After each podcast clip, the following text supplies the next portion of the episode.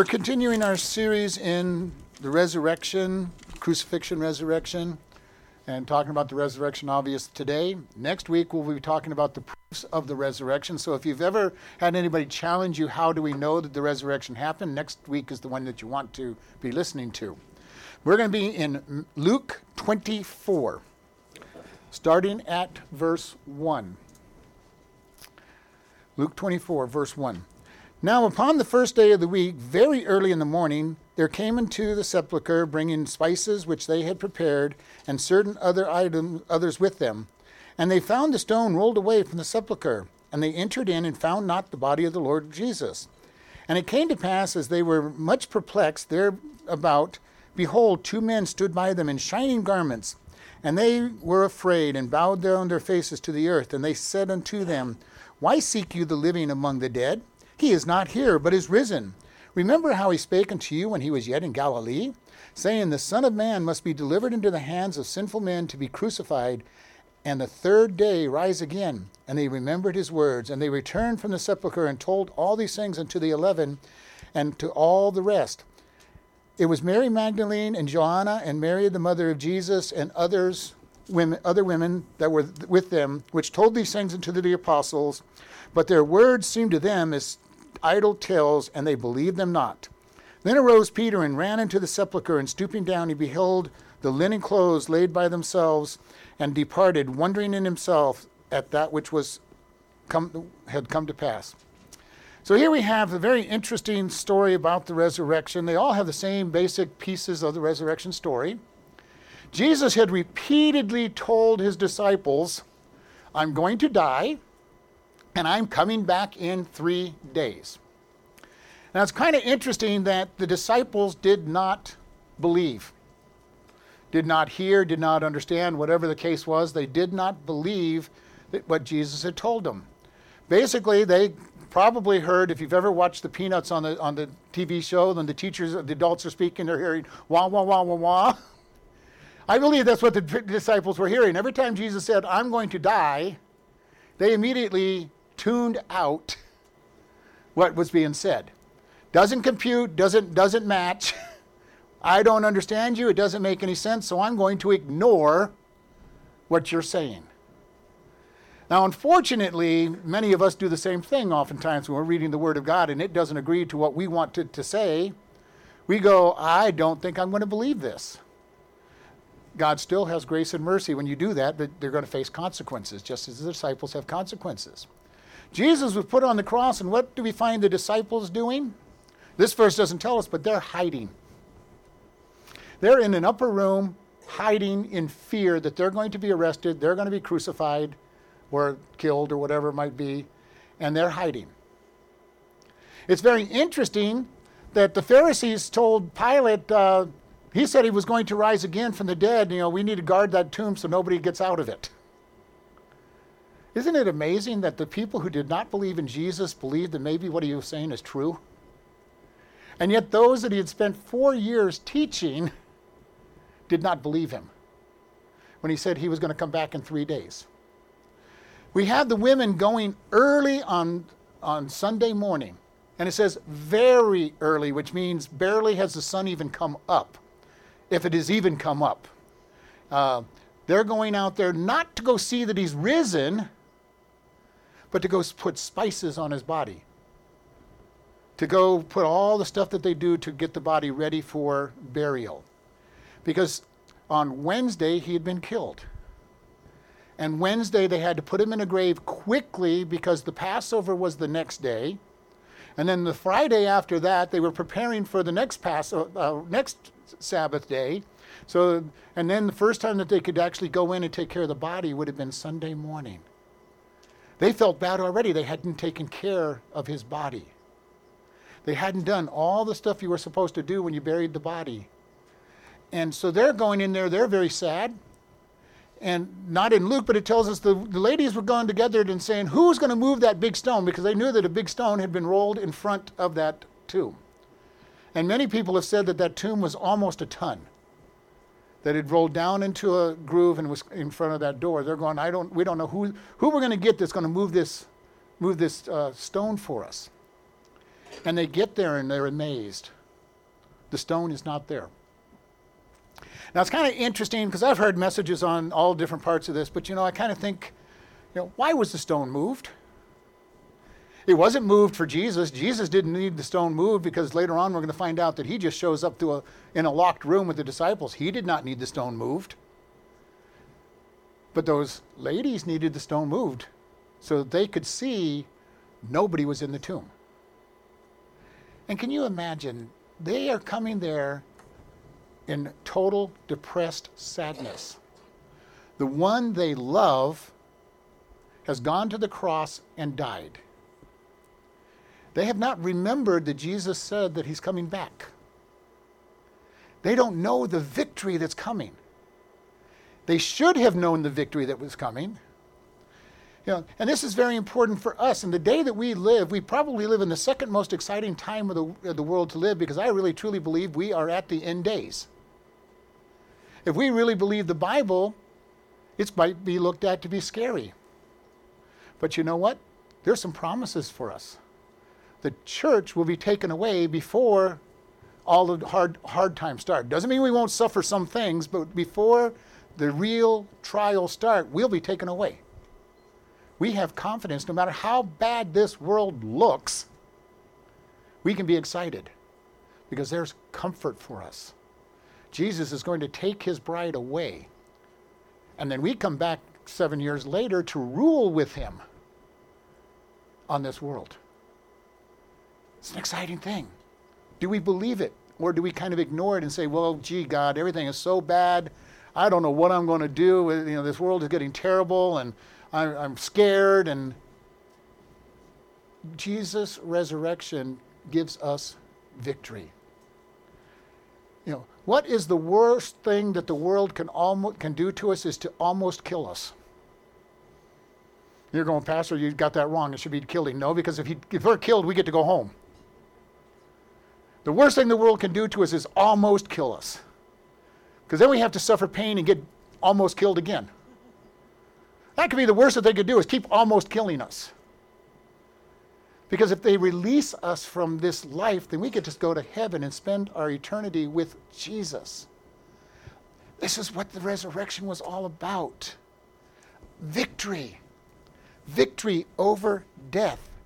The angel said, Why are you looking for the dead among the living? Uh, the living among the dead. Excuse me, get that backwards. Why are you looking for the. You know, I've been doing this all morning. I need to go home. Why are you looking for the living here where the dead's at? How often do we do the same thing? We look for something alive the world's way instead of God's way. And it's easy for us to do. We are fleshly beings. We are by nature going to do what's wrong. And oftentimes we will try to do things our way or the world's way instead of God's way.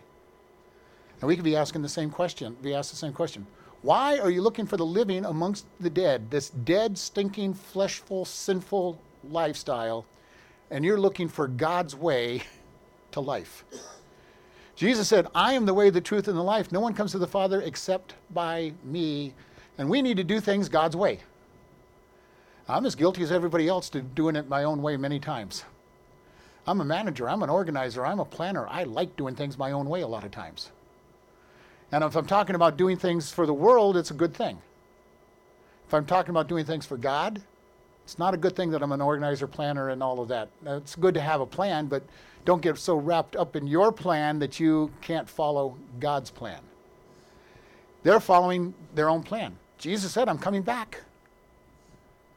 Can you put yourself in the place of these disciples and Mary and the Marys and the women? For three days, they have been despondent. The one they are following is dead. And then he comes back. But how many times in your life have you been in a place where it looks like everything's dead? It looks like God has forgotten you. Even though you have God's promise that He hasn't forgotten you, you have your, His promise that all things work together for good for those who love God and are called according to His purpose. And yet we sit back and go on, oh God, everything seems to be miserable. Where are you? And God says, I'm right here, and I'm going to be right on time. He rose from the dead. And we've talked about this last week. He died because of our sins. And he took a horrible death because of our sin. That we deserve the punishment that he got, and he took it upon himself. He is our propitiation, and if you, it's a very big word that we don't use in today's vocabulary very often, but it simply means that he took all of the punishment that was due us on himself. He completely satisfied God's anger on sin so that those that accept that gift will go to heaven. Now, it's not by what I can do, thankfully. It's not what you can do. It's not my being good. It's not my following a bunch of rules. It's accepting Jesus Christ and His sacrifice and His blood atonement for me, that He covers me with His blood. And the Father looks down at it and says, There's my perfect child. They are covered by the blood of Christ. They are perfect. I am so glad that God looks at us as perfect when we're His. Because you know what? I know that I'm not perfect, and you all know that I'm not perfect, and I know that most of you, the ones I know, aren't perfect. And you know what? Even the ones I don't know, I know you're not perfect either. Because that's what the Bible tells us. There is nobody perfect, for all have sinned and come short of the glory of God. And it's so we know Jesus had to come for us to pay that debt. But if he had just died and stayed in the grave, there would be no hope of victory. He was raised from the dead three days later in victory. And a powerful statement in 1 Corinthians 15, starting at verse 55, it says, O death, where is your sting? O grave, where is your victory? The sting of death is sin, and the strength of sin is the law. But thanks be to God, which gives us victory through the Lord Jesus Christ. Because of his victory over death, we will be victorious. We do not have to fear death. Death for the Christian is victory. I get rid of this body with all of its sin, without with, and especially the older we get, with all the pain that we have every day just getting up in the morning. Uh, you know, we get rid of all of that and trade it in for perfection, and get to look upon Jesus. I think about this. You know, when somebody like Loretta passes away, she is there gazing at Jesus' face, who she has served for so many decades. And I can tell you one thing she's happy. You know, and I probably, and I say this, and I know people don't like to hear this, but you know, when you get to heaven, I don't think you're thinking about anybody back here on earth. I can think that when I get to heaven, I'm going to be looking at Jesus, and he, he'll have to remember, he'll have to remind me that there's others to go see, because I'll be looking at the one who loved me enough to die for me. And this is so wonderful. This is the victory that we have. And then we look at the attitude of the disciples when these ladies come back and say, uh, the, the grave's empty. Now, you got to put yourself in their, on their place, uh, the disciples' place as well. Uh, you know somebody died and they went to the grave and they come back and tell you it's empty. What are you going to think? Uh, you guys are a little bit crazy. Did you go to the right grave? Uh, did you go to the right graveyard? uh, where, what's wrong? You know, did, you're so sad you took too much uh, uh, depressant medication and now you're now you're hallucinating. And that's what they say. They thought they were idle tales, and they, Peter and John, raced to the tomb to go see, and they found it empty. What a gloriful time that they had. But even when Peter saw that the grave was empty, he had trouble with it. Why did he have trouble with it? Well, three days earlier, he had denied Jesus, even knowing Jesus. You know, and it's an amazing thing. Peter, even at this point in time, did not understand grace and mercy. He was so sure that he was going to be rejected for not being strong enough to follow Christ that he was ready to refuse Jesus. Because what did he tell the disciples after when he didn't see Jesus right away? Uh, I'm going back to fishing. I'm going back to what I know because, by the way, uh, I, I denied him. There's no way he's going to want to have me with, it, with him anymore. So I'm going to go back to fishing. I, I didn't make it as a fisher of men. I'm going to go back and be a fisherman, which is what I know how to do. We need to be careful that we don't quit on God.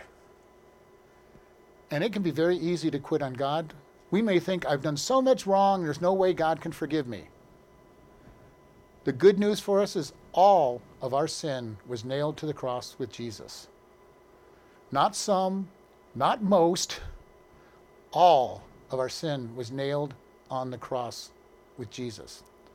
That means everything I did before I became a Christian, and everything I have done in the recent days, and everything that I will or might do in the future was nailed on the cross with Jesus. You know, and we've talked about this, you know, at times. There's only one thing that sends people to hell. That is to deny Jesus Christ and his sacrifice. He has paid for sin. If we deny his gift, then God says, You didn't take my gift, you're going to spend eternity in hell. And people go, Well, you know, I did a lot of bad things. It doesn't matter. Well, you don't know what I've done. It doesn't matter. It doesn't matter what anybody has done, it has been nailed to the cross with Jesus. The only thing that matters at this point is what will you do with Jesus?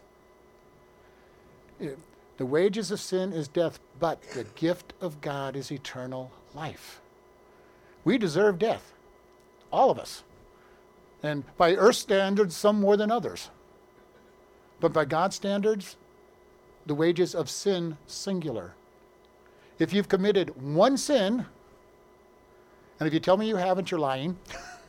so you've already committed a sin. If you've committed one sin, you deserve eternal damnation. Because God's standard is perfection. And you go, well, that's pretty harsh, Pastor. And I go, yes, it is pretty harsh because God's got a perfect standard. One sin kicked Adam and Eve out of the, out of the garden. You know, and that's hard to even imagine. They had one rule in their life don't eat of the tree of the knowledge of good and evil. One rule. And there was nothing else. They could do anything else they wanted, but there was one rule, and they broke that one rule. How many of us think of, well, I, well, I didn't have so many rules, I'd had no problem? It's not true. The world tries to tell us that we're all basically good, and if we were just left alone, we would do good. We can't even keep our own rules when we make them up. I don't need anybody to raise your hand, but how many of you ever ever made a New Year's resolution and broke it within the first month? You made your own rule. and you meant that you were going to keep it and you didn't keep it. Much less keeping God's 613 rules. We can't keep simple rules. And people go, what if they don't know about Jesus and God? Everybody knows that they violated rules. We violate God's laws. We violate our, our government's laws. We violate our neighborhood laws, rules. We violate our own. We cannot keep laws because we don't like laws. When it comes down to it, we like laws as long as everybody else is going to obey them. You know, but we will very much test the limits of law. Uh, you all know I'm, I, I admit I'm very guilty when I drive. Laws are to me are suggested speed limits. uh, you know, it's suggested that I go 65 miles an hour on 93. If I do, I'm going to get killed probably, but because I'll be the slowest one on the road. But, uh, but I go above the speed limit. And that's not the only law that I, I push the limits of, and we all are guilty of that. But that's breaking a law. How many of God's laws do we break?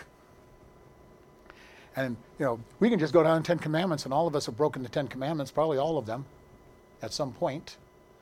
You know, especially when we take it to Jesus' where, and he says, if you just think the thought, you violated the law. I can't tell you how many people I've probably killed in my mind. You know, because there are a lot of stupid people out there. You know, I'm learning to not get as angry with them as, as I used to. But you know, the very last one that nobody ever thinks about in the Ten Commandments is you shall not covet. Now, we don't like to think about coveting because what is coveting? Wanting what somebody else has that is not mine. Most people don't even think about that one. But that is definitely the catch all. There isn't a single person who has not wanted something that did not belong to them. And if you watch TV or read magazines, there's a whole advertising agencies out there to get you to want something that is not yours. And it's called advertising. Their whole job is to get me to want stuff that's not mine. And maybe even to get me to want stuff that I can't even afford. So we all have sinned. Jesus died for our sins. But more importantly, he rose from the dead in victory. Death could not hold him. Death will not hold us when we're his. We have a great thing to look forward to because death cannot hold us. In 2 Corinthians verse 5, uh, chapter 5 verse 8. We are confident, I say, of, and willing rather to be absent from the body and to be present with the Lord. When we leave this body as a Christian, we go straight to the presence of God. I look forward to death. Not so much that I'm going to go kill myself or anything, but you know, I look forward to the day that I die and I get to be present with the one who gave himself for me so that I will live for eternity. Because if I reject that gift, then I spend eternity in, you know, technically you'll still be alive, but you'll be spiritually dead in torment for eternity. And people go, that is awful. That's terrible. And you're right, it is terrible and awful. People go, you're trying to scare me to get saved. Absolutely. I don't deny it. If it takes the fear of hell to get you out of going to hell, then I'm more than happy to scare you out of, out of hell. Because that is the alternative. The alternative is an eternity without God in hell, with all the torment. There's no fun in hell. You know, people go, well, I'm going to go party with all my friends. No, there won't be any parties in hell. There won't be any comfort in hell. Or you spend eternity with God. I'm going to choose eternity with God and have chosen eternity with God. And I hope that everybody in this room has chosen eternity with God because it is so simple. You just accept the gift that was given to you. How do you accept a gift? Well, it's pretty simple. You reach out and take it. All you say is, God, I'm a sinner. I deserve punishment. I accept that Jesus died on that cross for me. I repent of my sins and ask you to come, in, come and be my Lord. And people go, well, that's too simple. Yep, it's very simple. It is so simple that most people won't do it because they'll go, it's too simple. There's nothing for me to do to get to heaven. That's right. There's nothing for you to do to get to heaven except the gift. And for most of us, we have too much pride to be able to just say, I'm going to accept that gift because I've got to do something. Yes, I've got to humble myself and accept a gift. But that's all I have to do. And it's very important for us to be able to understand that because that is how we will spend eternity with the Father. And in Philippians 120, uh, 1 21 For me to live is Christ, to die is gain. If I live in the flesh, this is the fruit of the labor. Yet when I, what shall I choose? I am in a strict strait betwixt the two, having a desire to part and to be with Christ, which is far better. Nevertheless, to abide in the flesh is more needful to you. It is good. While God has us in this world, we have a job. Everybody who is God's child has a job in this world. What is that job? Jesus said, Go and teach others. Teach others. You go, Well, I'm not much of a teacher. All of us are teaching in a position to teach somebody. All of us.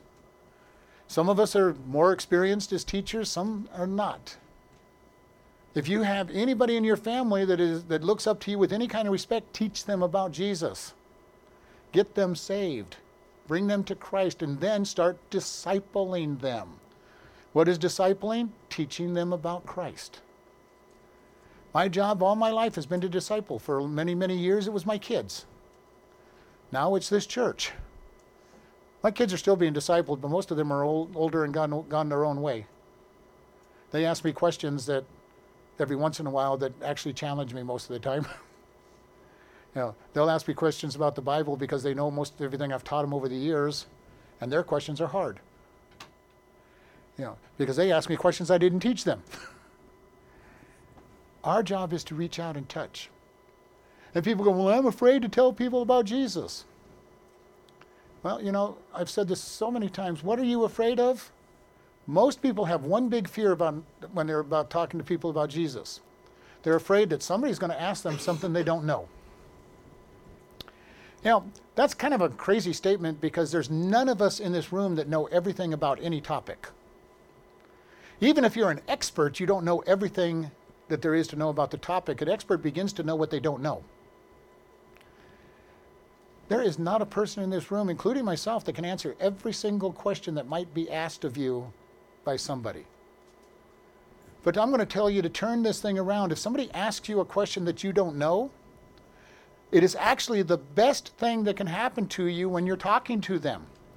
Because there's a real simple answer. I don't know the answer to that. I'm going to go find the answer to it. Can we meet again tomorrow, next week, whatever's going to be convenient for you, and I'll have an answer for you. And then you run to whoever's discipling you and you ask them how to get that answer and come back with the right answer. And if they don't respond to Christ, what you want? You want them to ask you another question that you don't know the answer to. You want them to keep asking you something you don't know the answer to so you can keep coming back with answers. And you're not just answering their question, you're going to tell them about their need for Jesus every time you give them their answer. So, the very thing that you're probably very fearful of is the best thing that can happen to you outside of them accepting Jesus right on that first time. Use it. Use it to be able to go back to them and tell them the story of the gospel again and again and again. Because now I get two or three chances to go tell them about Jesus. So, the very thing that you're probably most fearful of is a good thing if you just look at it as a good thing. Because even me, after 50 years of study, I don't know all the answers to every single possible question that they ask. I know a lot of their answers, I know most of the answers. And I look forward to it when they ask me something I don't know and I have to go back, okay, let me get to, let me do some study and let me go find the right answer for you. And you know what? I'm going to share with you all some little secret that I've done. Sometimes I go back and tell them I don't know the answer and have to go look at it even if I do know the answer. Because I want the second opportunity to go talk to them. Because if I see that they're not ready to respond then, I'm going, okay, let me go find the answer and we'll get back together next week. And now I get to go back through the gospel message again and answer their question. I don't do that very often, but there have been times when just things aren't seeming to go right. I come back and not and I'm not looking for the answer. I'm praying for them. God, soften their heart. Let me say the right words. Get the right words talk, to talk to somebody. Because we're going to give the gospel message, and I'm going to tell you, it's been said, and I believe it even though I don't know the study, that somebody has to hear the gospel message eight to ten times before they actually believe it. And I've never calculated it up. But you know what? I heard the gospel message probably several times before I actually heard it. And what's amazing is when somebody finally tells you, Well, I heard the gospel message for the first time and I responded. And it's really funny if it's somebody I know. I'm going, Oh, so the six times I told you over the last 10 years didn't count. I don't say that to them, but I'm thinking this, you know. But you know, it really is true that they did not hear. Have you ever been in a place where you did not hear what was said? Because it didn't compute, you weren't ready, uh, didn't, it was just noise to you at the time. There comes that time when it becomes real, and all of a sudden you're ready to respond or not respond. I've been amazed many times when I preach and somebody goes, I love when you said such and such and talked about such and such. And I'm going, did I really talk about what they heard? I'm going, wow, God, you really changed the message that they heard because I don't remember saying anything. I've even gone back on the on the recording and say, no, I didn't say anything like that. But they heard something that they needed to hear. And God got through to their heart. We need to be listening. We need to be ready to listen to God because we have the victory of the resurrection. We have a life forever. When we leave this physical body, we enter into our real destination where we will spend eternity. And, you know, millions and millions, billions, trillions of years from now, we won't even remember this world, which we think is so hard and so long and so difficult. When we get to heaven, it's just going to be a blink of the eye when we look back and say, you know, yeah, there was something way, way back there that was difficult, but I don't remember it anymore. Because I'm enjoying heaven. You hopefully will enjoy heaven. And this is where we're at. Are you ready to accept the resurrection with joy and peace? Do you know Jesus? And for most of you in this room, I know most of you, and I know that most of you know him. I don't know everybody, and I don't know everybody listening on the internet. But today is the opportunity to come to Christ. And I just want everybody to bow your heads right now. And if you know Jesus, pray for anybody in this room and that's listening that doesn't. But if you don't know Jesus, today is the day to do it. And it's a simple prayer God, I'm a sinner. I deserve that punishment. I accept the gift that you gave on the cross for me. Come into my life and be my Lord. I repent of my sins and guide me and keep me. If anybody has said that, if you want to just raise your hand so I will acknowledge it and I've got a, something I can give you to help you with that. All right.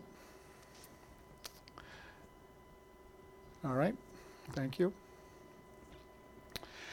For the rest of us, Lord, we just ask that you guide and lead us. Help us to be peaceful within your victory, your love for us, your care for us. We thank you that you loved us so much to die on the cross for us, knowing that it was going to be painful, that you would be separated from the Father, and you did it willingly because of your love for us. And we thank you. In Jesus' name, amen. Listening friends, where will you be when you die? We ask this question of a lot of people oftentimes, and the biggest answer we'll get is, I hope I will be in heaven. If hope is your answer, you don't know God, and that's a problem. We all have sinned and come short of the glory of God. the wages of the sin is death, but the gift of God is eternal life. If you do not know for sure that you're going to go into heaven, please today make your decision to follow Him. It is simply just ask Him, Lord, I am a sinner. Please come into my life and save me and make Him your Lord. If you've said that prayer, let us know so that we can send you a new believers packet. You can contact us at office at chloridebaptistchurch.com or even pastor at chloridebaptistchurch.com. Or you can just send us a regular letter at Chloride Baptist Church, P.O. Box 65, Chloride, Arizona 86431. Thank you very much for listening and have a wonderful day.